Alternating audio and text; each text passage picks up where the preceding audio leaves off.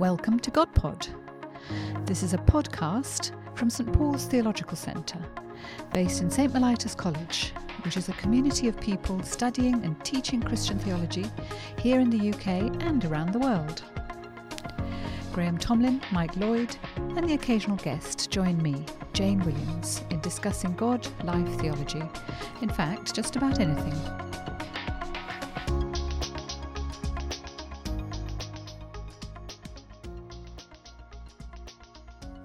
Well, hello everyone, and uh, welcome back to another episode of GodPod. And uh, we are still doing GodPod on Zoom, and uh, even though it's getting a little easier to meet up in person um, in the UK at the moment, we're not actually in person today. We are staring at each other on a screen as we've done for the last 18 months or so. Which is probably good because it's so hot that it would be fairly unpleasant in each other's company, proximate to each other, I think. That is exactly right. As you can imagine, we are, I don't know when you're listening to this, but we are recording it on probably about the hottest day of the year so far in the middle of July.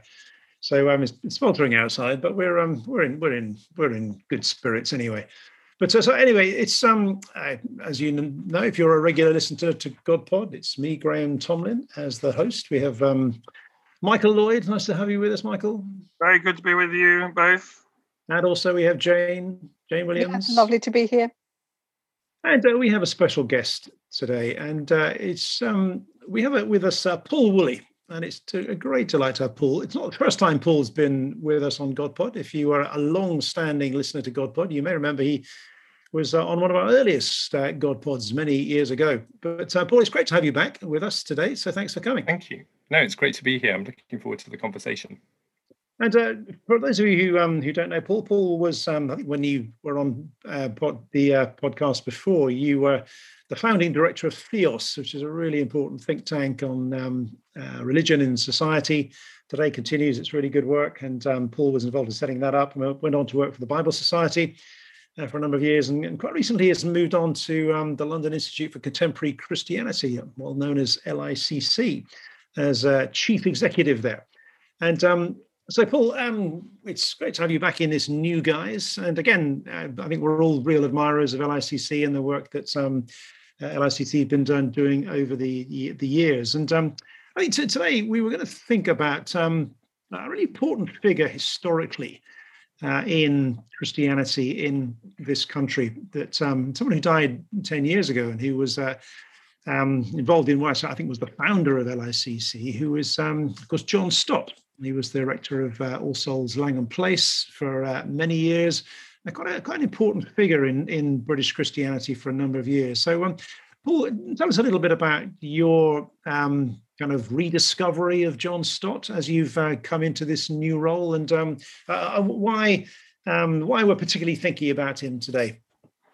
Yeah, thank you, Graham. Well, he, John Stott was a remarkable, truly remarkable figure. I have been at LICC now for about six months. And in applying for the role, I thought I should read up again uh, some of John Stott. I'd, I'd realized that I'd, I'd, neglected him for a, a, number of years, although he'd been quite formative in my teenage years. And I uh, read him, and as I read him, um, I thought this is this is a truly remarkable figure. I mean, he he was recognized as being remarkable um, during his lifetime. In fact, in 2005, Time magazine ranked him among the 100 most influential people in the world, um, which was quite something, uh, really. And, and on his death, the, the reaction uh, to his death in 2011, he was 90, was extraordinary. The, the news was covered on the BBC, every broadsheet, in the New York Times. Uh, what, what was striking about the reaction was the way that that came across different denominations, different tribes, different theological traditions. Anyway, as I then swatted up on John Stott in preparation for the, the interview process for the LICC role, um, I thought this is a truly remarkable, a deeply radical, very contemporary figure that has a lot to say to us today. LICC was set up in 1982, but quite a lot of what John Stott talked about, what he wrote about, what he spoke about, um, is seems more, as contemporary today as it did then, even more so possibly.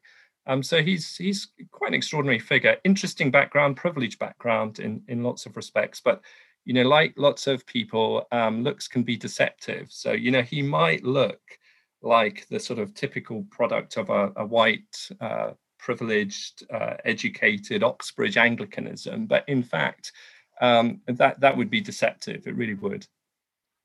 And it's uh, I think it's now it's hundred years this year since his birth, isn't it? So his uh, centenary of his birth has just passed earlier on uh, this year in April. So it's a kind of good time. And there's been some reflection on uh, his ministry, and there's a little bit of distance now, 10 years uh, since since he died. And um, again, I, I, can remember reading many of his books over the, the years, but again, like you haven't revisited them for in a while. But so it's good to actually uh, ponder them again. I mean, Jane and Mike, do you want to share your immediate sort of thoughts or recollections of John Stott and his ministry? How have you encountered them?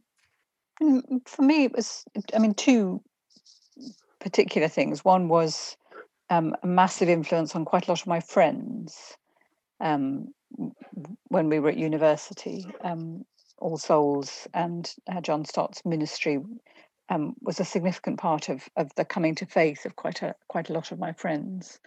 Um, so there was that sort of personal insight into it, and then I suppose um, uh, as somebody who teaches modern Church of England church history, uh, that seminal interaction between uh, John Stott and uh, Martyn Lloyd-Jones um, about whether evangelicals uh, should should stick within the Church of England or um, form a, a pan-evangelical um, alliance, um, which Stott very decisively tipped in the direction of evangelicals staying within the Church of England, decisively, and I think for a lot of people, um, surprisingly, uh, actually. Um, and uh, you you can read the the history of um, evangelicalism within the Church of England um, from the 1960s onwards entirely, in terms of uh, of that uh, intervention by Stott in the way that evangelicals have contributed to the formation um, in modern times of of the Church of England. Uh, and, and, I don't want to carry on too long because I occasionally should let Mike speak, I suppose. Um, but um, only occasionally. Only occasionally. But I mean, I, I, that's one I wouldn't mind picking up if we have time later, Paul, because I think that's something that must be being re-evaluated by evangelicals in the current situation. Yeah, I I uh, was impacted particularly on two occasions. Really, one was when John Stott came to the university I was at and did a, a mission there um, when I was an undergraduate, and uh, he did a, a Bible reading, biblical exposition the term before the mission, and somebody dragged me along to that, uh, slightly screaming and kicking, although I shut up during the actual talk bit of it. Um, and I was hugely impacted by that, uh, by the biblical exposition, by the sheer excitement of seeing scripture expanded and applied um, in a way that I'd not seen done before. Um, and then through the mission, I mean, I I'd grown up in a Christian family. I assumed this was true. I'd never heard it argued before. Um, and the kind of rationality of the approach that he took really uh, struck me, I think, and gave me an excitement for, for mission and evangelism in a way mm. that I hadn't had before. And then much later, when I was actually at theological college, um, and had done two years there and was a year before getting ordained and went through a year of, of doubting the whole thing and the year of depression.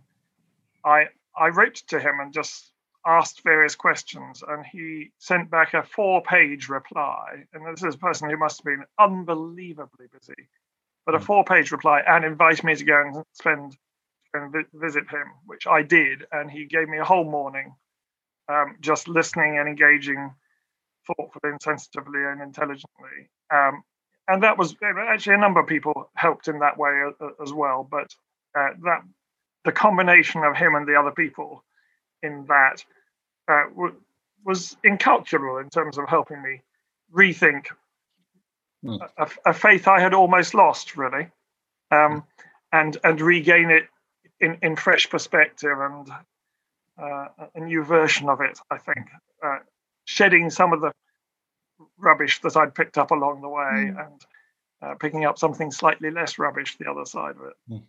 What about you, Graham?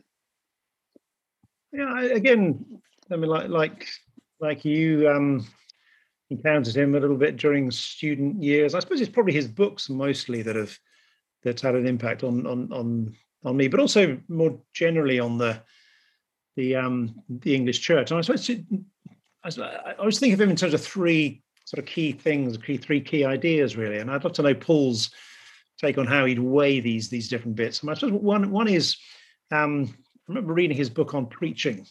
Um, well, I, I, believe in preaching, where, where I think he he ex- explained this this idea, which is which is still you still hear it referred to quite a lot of double listening. Um, that you know the Christian, or especially the preacher, has to listen to the word of God in Scripture, but also has to listen to what's going on in the culture, in newspapers and novels and films and and and and, and the art of the time and so on. And again, you know that may seem fairly common for to us now. It was quite it was quite new, I guess, in the time. In the I don't know when that I think when that book was published. I think it's probably um, I think it was um, in um, in 1982. At the time, was quite a, a kind of um, new thing for to be said within evangelicalism in, in in Britain at the time. That actually it was as important to read the newspaper as it was, you know, to read um, you know the Bible in, in, in terms of preaching. So there's that double listening idea. I guess the other book that always comes to mind is his issues facing Christians today, which was a again quite a sort of seminal book in the history of evangelicalism. I think that was published in 1984, which was, and you know, I think it talked about how the um, the, the mislaid social conscience of evangelicals. Um, that in the past evangelicals had a very strong social conscience, but they'd a lot of lost that, and he was involved in the rediscovery of that. And now, now you'll see evangelical churches within the Church of England and elsewhere as well, uh, quite commonly involved in their local community and social action. Um, I don't how much of that goes back to you know Stott's espousal of the kind of you know social uh, impact of the gospel. And uh, at a time when it felt sometimes like you know evangelicals are interested in evangelism and preaching the gospel you know people on the more liberal side of the church they were interested in the social gospel and then never the two did meet but but he actually brought the two together. And i suppose the third thing is was his emphasis on global christianity uh, you know through the langham partnership and things that he he um he instituted. So and, actually i suppose when, when i say those three things you know double listening um, you know, the social conscience of evangelicalism and global Christianity, then you think of LICC. That's quite a lot for one person to to have done in, and so it does going to bring you back to, to you know the kind of seminal influence he had upon so many people. But um, but Paul, Paul, what would you what would you say? Do you think is his primary um, contribution and what you know, the difference he made? Yeah, I think Graham, you've you've named them. I think they're three very significant aspects of who he was, and also the legacy that he leaves in some ways, he probably practiced triple listening because he did have this emphasis on listening to, to the world, to culture. And in fact, he listened in a way that few people like him had listened previously, not least to the voices from the global south. Um, he took that really seriously. So he had that aspect of his listening, but also then listening to the voice of scripture and taking that seriously and engaging with that and then also the voice of the church. He, he, talked about the importance of listening not only to the congregation that the preacher was addressing, but in fact the voice of the whole church. He he was often um, in a different position to some evangelical leaders who were his contemporaries when it came to engagement with Catholics and also Orthodox. Um, a little bit like where he sat in terms of the the discussion, the debate, the disagreement with Martyn Lloyd-Jones. He he was he had a different. He came from it from a different angle. So listening, I think, was a really distinctive aspect of who he was. That surely is massively relevant to us today, when often we're in a context where discussion debate is so polarized, yes. and often we're, we're listening to kind of discordant voices. Stott sort of comes through and I, I think demonstrates sort of humility. Um, the the issue is lovely. Yeah. Sorry to interrupt you, Paul. It's lovely that that no. listening is also personal, as Mike's story told. Mm. He wasn't just listening yeah. to movements and groups, but actually also gave that kind of attention to individuals as well. It does sound as though you're describing something that's characteristic of the person, that willingness to attend to things. And, and I gather that when the uh, Bishop of Durham uh, affair kind of blew up, his first response was to go and talk to David Jenkins privately before he would criticize anything in public or, or make public statements. He just went to listen um, and, and engage privately. And, and I, I think that's, we need that kind of listening and engagement rather than instant rebuttal noise that so often characterizes what passes for debate. And also, yeah. I guess yeah, at the time, right. evangelicals weren't known for listening; they were more known for preaching. Um, that evangelicalism has tended to be a you know, focused very much on the word and enthusiasm for the word and speaking the word, whether in terms of evangelism or preaching or whatever. But it could be a very kind of one-way process. Whereas actually, you know, the emphasis he laid, which was this kind of, which is quite quite a kind of countercultural one within the evangelical movement, was one about was a, was one about listening, listening to scripture, listening to culture, listening to the church, listening to the rest of of of, of, um, uh, of what's going on in culture at the same time. Yeah, I think that's right, and I think it, it was personal, as as you've described. Um, that it wasn't an academic exercise; it was real. He took that seriously. I mean, even you know, his listening to God in terms of his prayer disciplines. Um, I remember a friend of mine asking him towards the end of his life if he had his time again, what would he change? And he thought carefully before replying, I would pray more. And um, I thought at the time when I heard this, I, you know, this is extraordinary. um, but you know, given that this was someone who'd set their alarm clock um, at 5 a.m. every morning to get up and pray, but he meant it that that, that that prayer wasn't this sort of device for imposing our will on God, but it was a way of subordinating ourselves to Him, to listening to the voice of God, and to becoming in, infused by that. That, of course, impacted then on the issues that we engaged with, but even more importantly, impacted on our engagement and relationships with people. Well, it's really fascinating to hear that on on the, different kinds of listening. I mean, just to pick up on this issue of um, his rediscovery of the kind of the social conscience of, of evangelicalism. And I guess that was partly behind the, the uh, founding of LICC. And it was about, you know, the London Institute for Contemporary Christianity. This was not just a backward looking thing, it was around the contemporary world, Christianity in the contemporary uh, culture. And, you know, that, that book, Issues Facing Christians Today, was quite a, quite a groundbreaking book uh, within evangelicalism, within the Church of England, and, and, and more widely uh, you know, reappraising a number of different social issues. Um, what, what's your sort of take on his influence, um, and particularly the, the significance of LICC and his setting up of that? What's your kind of reading of that? Yeah, well, I mean, he set up LICC um, in order to help Christians integrate the gospel with all of life and engage in cultural witness, um, impact the culture around them and uh, he he took that really seriously. And I suppose there are two particular manifestations of this commitment that are are significant for me. One was back in 1974, the Lausanne Covenant, which essentially acted as a kind of manifesto um, within the global evangelical movement. And uh, he was one of the principal architects of that covenant.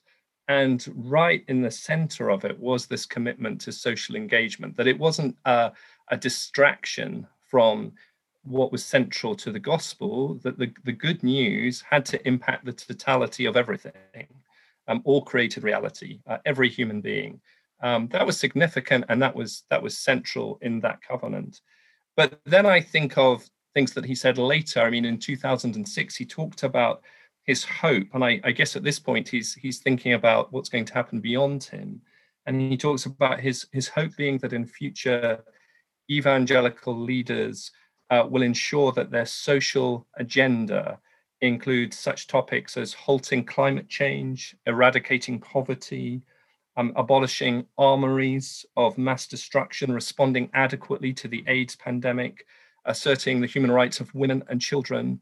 Um, that, that was really key to who he was. And he saw that uh, that was absolutely core to the gospel. It wasn't a kind of add-on thing. So I, I think you know you see that um, the centrality of engagement in in social, political, economic issues. And again, I would say that there are plenty today that in some ways would look to Stott as a sort of influence. I suppose the disappointment might be that sometimes um, they haven't necessarily gone the whole way in recognizing the, the central significance he put on that agenda.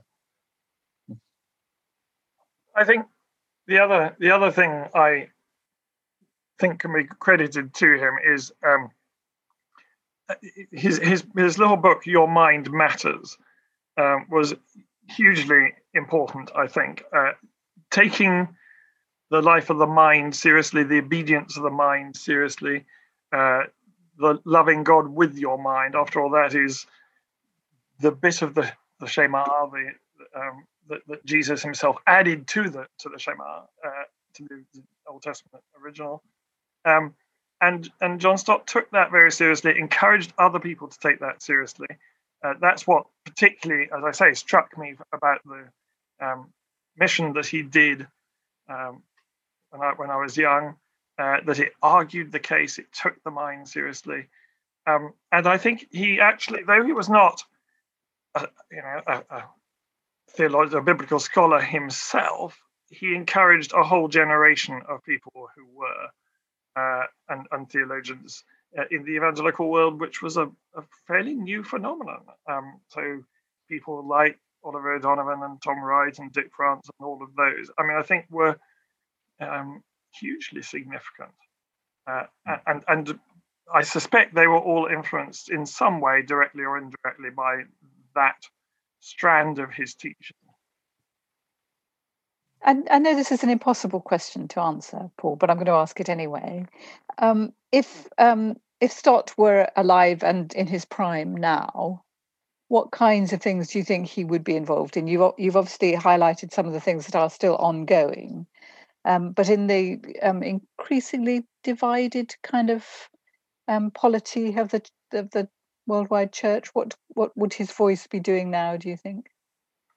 I think um, there are two things that immediately come to mind. One is, I suppose, to do with approach, and then the other is a particular issue. In terms of approach, I think he would challenge and encourage us within the church to take seriously this listening that that he talked about and sought to model.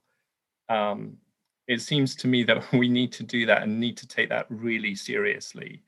Um, and I think often listening, not least when it comes to theological difference, um, often is a is a tool that's weaponized rather than being an authentic experience. I think Stott shows us what authentic listening looks like.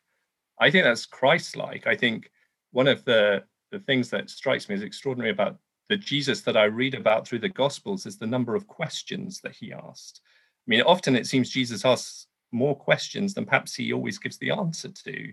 But I think that again wasn't just a kind of teaching rabbinical device. It it was genuine in terms of trying to listen to people and understand who they were, where they were coming from, uh, in order to have a conversation about who God is and how God is at work in the world. I think the second um, area that I'd point uh, to would be I think he would still be wanting to talk about the, the climate and ecological crisis.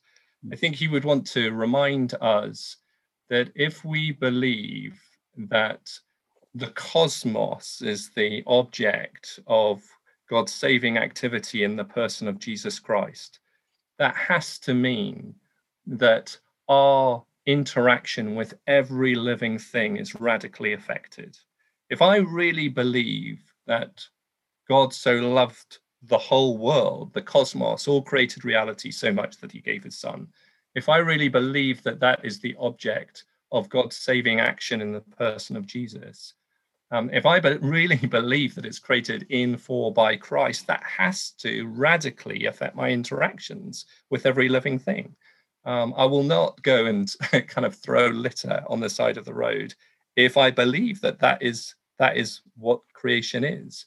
Um, and and I, I, will address my life more fundamentally than that. So I think he would be drawing our attention back to that and say we've got to take this really seriously. And and and also I think what he would do is he would talk about that, but he would talk about it always in reference to Christ. I think one of the things I'm struck by sometimes by the theological discussion around issues to do with climate and the environment is that it's almost as if it's sort of detached from Christian theology. I think Stott's approach always was Christocentric. So a conversation about that would always begin, end, and include the person of Jesus. And and kind of if, if we don't do that, we're we're not giving a true account of how things are. So there are two things certainly I think that he would be uh, continuing to to advocate um, mm. today. That that's so helpful. Sorry, because that that's where his authority came from, wasn't it? Actually, yeah. that yeah. the centrality of Christ. Sorry, Graham. Yeah, it, it is fascinating that he focused attention on the environment and I, mean, I guess they didn't talk about climate change in quite the same way, but you know, the um, I mean, just looking at the, the the, chapter headings of issues facing Christians today, it is you know he talks about the environment, north south inequality, human rights, the you know issues of race, poverty, and wealth, you know, questions of sex and gender. You know, they're all kind of issues we grapple with today, and that particularly talking about environmental issues in the early 1980s, when it wasn't so much of a big deal as we as we know it is now, was quite prescient in in its own way. I mean, Paul, Paul, you, have read some of the books recently. I mean, I guess you know the 1980s can seem like a long time ago from from where we are today. Do they still read as things you could read and get something from today? Do they feel a little bit dated? Um, and uh, and you know, how do they read as you've read them more recently? Yeah, that's a good question. I think absolutely they're they're relevant, and he's he's doing all sorts of things that that we need to do, and and models it in such a, a generous, unassuming way. Um, I think undoubtedly, though, as you as you read them, you you are reading um, the the the work of of someone who you know had they lived would have been a hundred and that reflects their own particular cultural context educational environment uh, use of language. Um, i think often in fact when you hear him speak even if you kind of you know go to just you know watch him speak particularly some of the interviews um, there you get uh, very much a sort of a very contemporary sort of figure um, and it, it, doesn't feel particularly dated. Perhaps some on, on some of the books, you know, you've just got like with any, I mean, with any theologian from the past, um, or, or, or any writer in the past, you know, you it sometimes takes you a little while to kind of adjust just to their their tone of voice and and their approach. But um, I think he, yeah, I think they're very contemporary, um, speak and speak very, you know, powerfully um, to say one of the things, by the way, that he does, he does as well, which I think is so powerful, is he really sort of sets out to destroy this sort of sacred secular divide. Um, not least when he he talks about calling. So he's he's committed to. He doesn't quite use this phrase, but effectively the liberation of the laity, um, and and he's wanting to challenge the idea of hierarchy of roles. So he's wanting to say, look, you know, whether or not God has called you to be a, a priest in the Church of England or a script writer, uh, what counts is not the role, it's the call and it's obedience to that call. And then in both contexts, the challenge for the Christian is to live faithfully as a disciple of Jesus. That's that sounds to me a pretty contemporary, significant thing to say. If I can pick up the um, the third strand, which was his commitment to to global Christianity. And as you, you were talking about listening to the voice of Christians elsewhere in the world, what what lay behind that? Do you think? What what what um, what led him to emphasize so much that sense of um, Christianity is a global phenomenon? Because as, as you say, he was a very, in some ways, classically British public school, white, educated, the kind of person you might expect to be just sort of focused upon this culture, but he laid great, great emphasis upon learning from the world church. What, what lay behind that, do you think, and what's the significance of that? Yeah, I think he he changed. I mean, that's an important thing to say about him. I think he he changed from someone um, who perhaps had more the sort of approach to the gospel and say the prioritization of evangelism, for example. So he changed from that to a a, a sort of a, a, bigger vision, I would say. Uh, so he had a kingdom vision, and it was a global vision. I think a lot of that came because he listened. So because he listened, he was challenged, and because he was challenged, he changed. I mean, he was he was self-critical and he was humble enough to change when he realized he'd got it wrong. And so there are occasions where particularly in terms of social engagement he talks about the fact that you know he he well on be- behalf of the evangelical um, uh, uh, tradition he he confesses he, he, he he's, he's penitent for often the the failure that that tradition has had it, to take global social engagement seriously. But again, his his conviction there comes from his listening. I think he delighted in seeing others succeed, and therefore in his extensive travels, he encountered all sorts of people, often young people, uh, with no means of continuing their theological education. And, and that prompted him then to return to the UK and to set up Langham Partnership in order that you know that trust might then help gifted students from the global south to earn doctorates um, and then return home, even if they were studying in the UK or, or, elsewhere in Europe, return home in order that they then might teach in the theological seminaries from which they came. So, um, a kingdom vision, I would say, but that kingdom vision and global vision definitely came out of his his posture of listening. I, I, I came across that firsthand in the sense that um, I was asked to go and spend a week with some Polish theological students. He had met when he was in Poland. Uh, they had come to him, he'd been encouraged them, them to take the life of the mind seriously and uh, academic study seriously. And they said, but there are virtually no uh, books from a kind of evangelical perspective in our language. And he said, well, you better learn English and arrange for them to, half a dozen of them to come over do an English course, and then have a week's holiday at the Hookses, his his cottage, um, with some English people, of whom I was one, to improve their English. And it happened to be the week that the Jaruzelski government fell, uh, at the beginning of the end of communism. Uh, and it was extraordinary to be in the company of these Polish people as history was happening and they weren't there. They were just gl- glued to the radio because, of course, there was no television or electricity in the Hookses of those days, mm. uh, and it was quite extraordinary. But but I think one of the secrets of his listening is is travel, uh, and, and listening and the globe, particularly the global uh, reach, was that he travelled so much with his ministry that he hmm. came across people and then changed because he talked with them. Um, they, they did feel at the end of a week that speaking to you had improved their English, Mike, did? I, I, I have a particular ministry of commas, but of course it's difficult to do that um, in, in actual direct speech. So you need to have written oh, stuff. the comma is very important. Yeah. But obviously, um, we don't. I mean, I have no idea how time works out who are the most influential people. I mean, what what kind of criteria they use, but I mean, it is sort of enviable to feel that there is a person of that kind of stature who's impacting wider culture and wider society. Um, uh, and you know, uh, I think that's part of what all of us who are interested in preaching the good news, sharing the good news, uh, long to be able to do is impact the culture that we're in. Obviously, Stott didn't set out to be um, one of the time most um, 100 most influential people. Uh, is it that global reach that do you think that um, that gives him that particular status?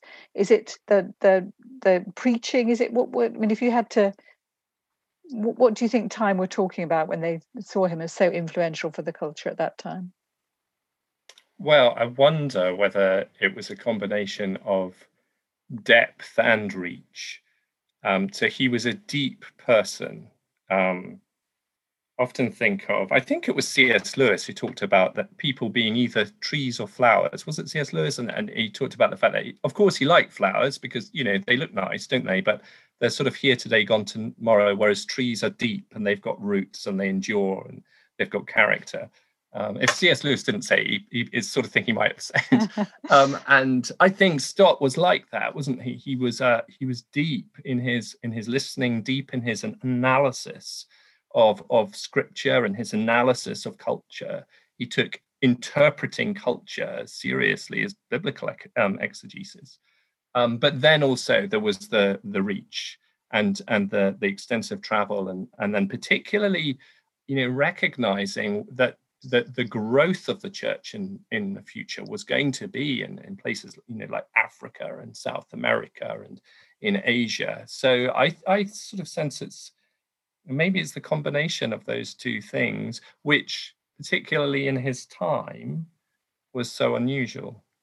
And I suspect it was also that at that time, it was a time when I mean Jimmy Carter was president of the United States from what 1977 to 1981. It was a time when the sort of evangelical movement in the states was becoming very prominent in all its various forms, and I think he he was seen as a as a as a leader, but a sort of sensible leader of the evangelical movement globally, uh, not part of the moral majority sort of movement, not on that very ultra conservative sort of strand of uh, evangelicalism, but actually, uh, therefore, because of the growth of this movement in America, they were very conscious of it, and that may have been one of the reasons why they identified him as a uh, as a key figure, you know, in this sort of growing movement. In in um, and it would have been very interesting to see what how he would have um, responded to sort of later developments in American evangelicalism and some more recent ones as well, which I'm not sure he'd have been very pleased with.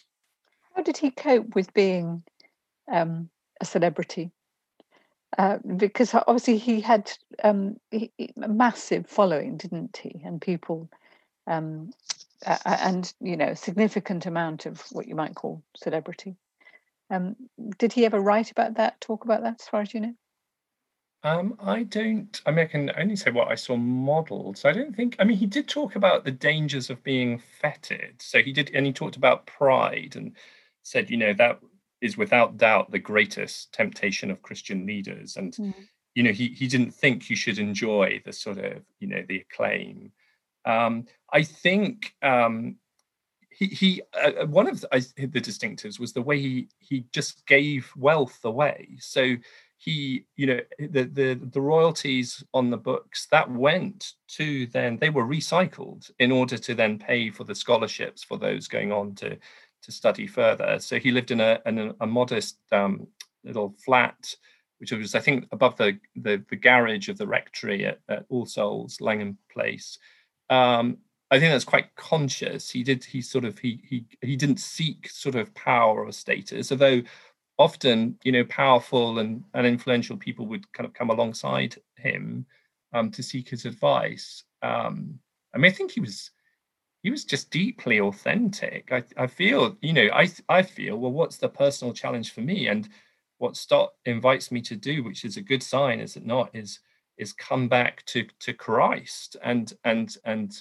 that that that's the place of of belonging and security and identity and significance and and and you know i think he models that. So but yeah he, i think he was aware of the temptations but to, to, and and he probably would i think i once heard him say that he would um you know he he was sort of as prone to others as to those temptations but that he was you know conscious in in seeking not not to enjoy it and to to to to to put it to one side there was a nice, wonderful story I heard of uh, one occasion, which suggests that he could use humour to deflate his own kind of dangers and temptations in this area.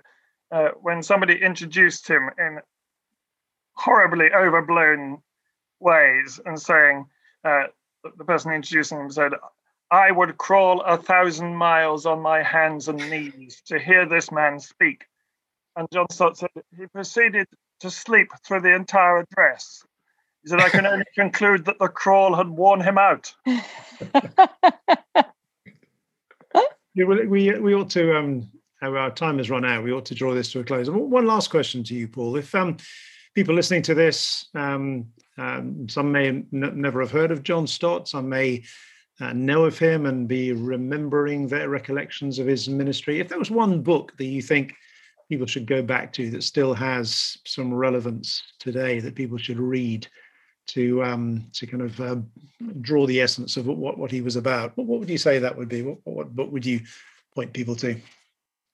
I think it's a very different. It's like Desert Island Discs, isn't it? And you know what what ultimately out of everything we've talked about would you would you go for? I think ultimately though, I'd probably go for issues facing Christians today, and I think I would encourage people. To, I'd encourage people to read it, but I'd encourage people to read it with the sort of posture that I think Stott would have read it. in other words, um, it was written at a particular point in time, and therefore Stott is engaging with the particular issues that are surfacing at that time. And people change over time as, as they grow in understanding. I think sometimes there's a danger that we take someone like John Stott and we sort of he, he becomes sort of fixed in aspect. You know, we whereas that wasn't who he was. He he grew, developed his understanding changed. So I think approach approach the book with that posture and and a posture of of listening, listening to to to listening both to what John Stott is writing, but in a way more importantly, listen to how he's doing it. And I think then that takes us back to the the double or triple listening. And that is one of the most enduring aspects of his legacy, I think. Well, thank you so much. I think you've inspired me to go back and read it myself quite soon. But um, well, thank you everybody. Thank you, Jane and Mike. As always, it's been good to um spend some time together. Lovely to, to hear you.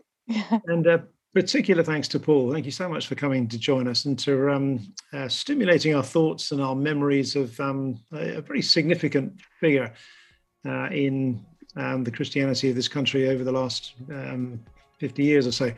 So really grateful to um, to you, Paul, and um, thanks to everybody for listening. And uh, no doubt, if you're a regular GodPod listener, we'll be back again before too long. And uh, see you next time. That was God Pod, a podcast from St Paul's Theological Centre. If you want to send us a question, just email it to godpod at htb.org.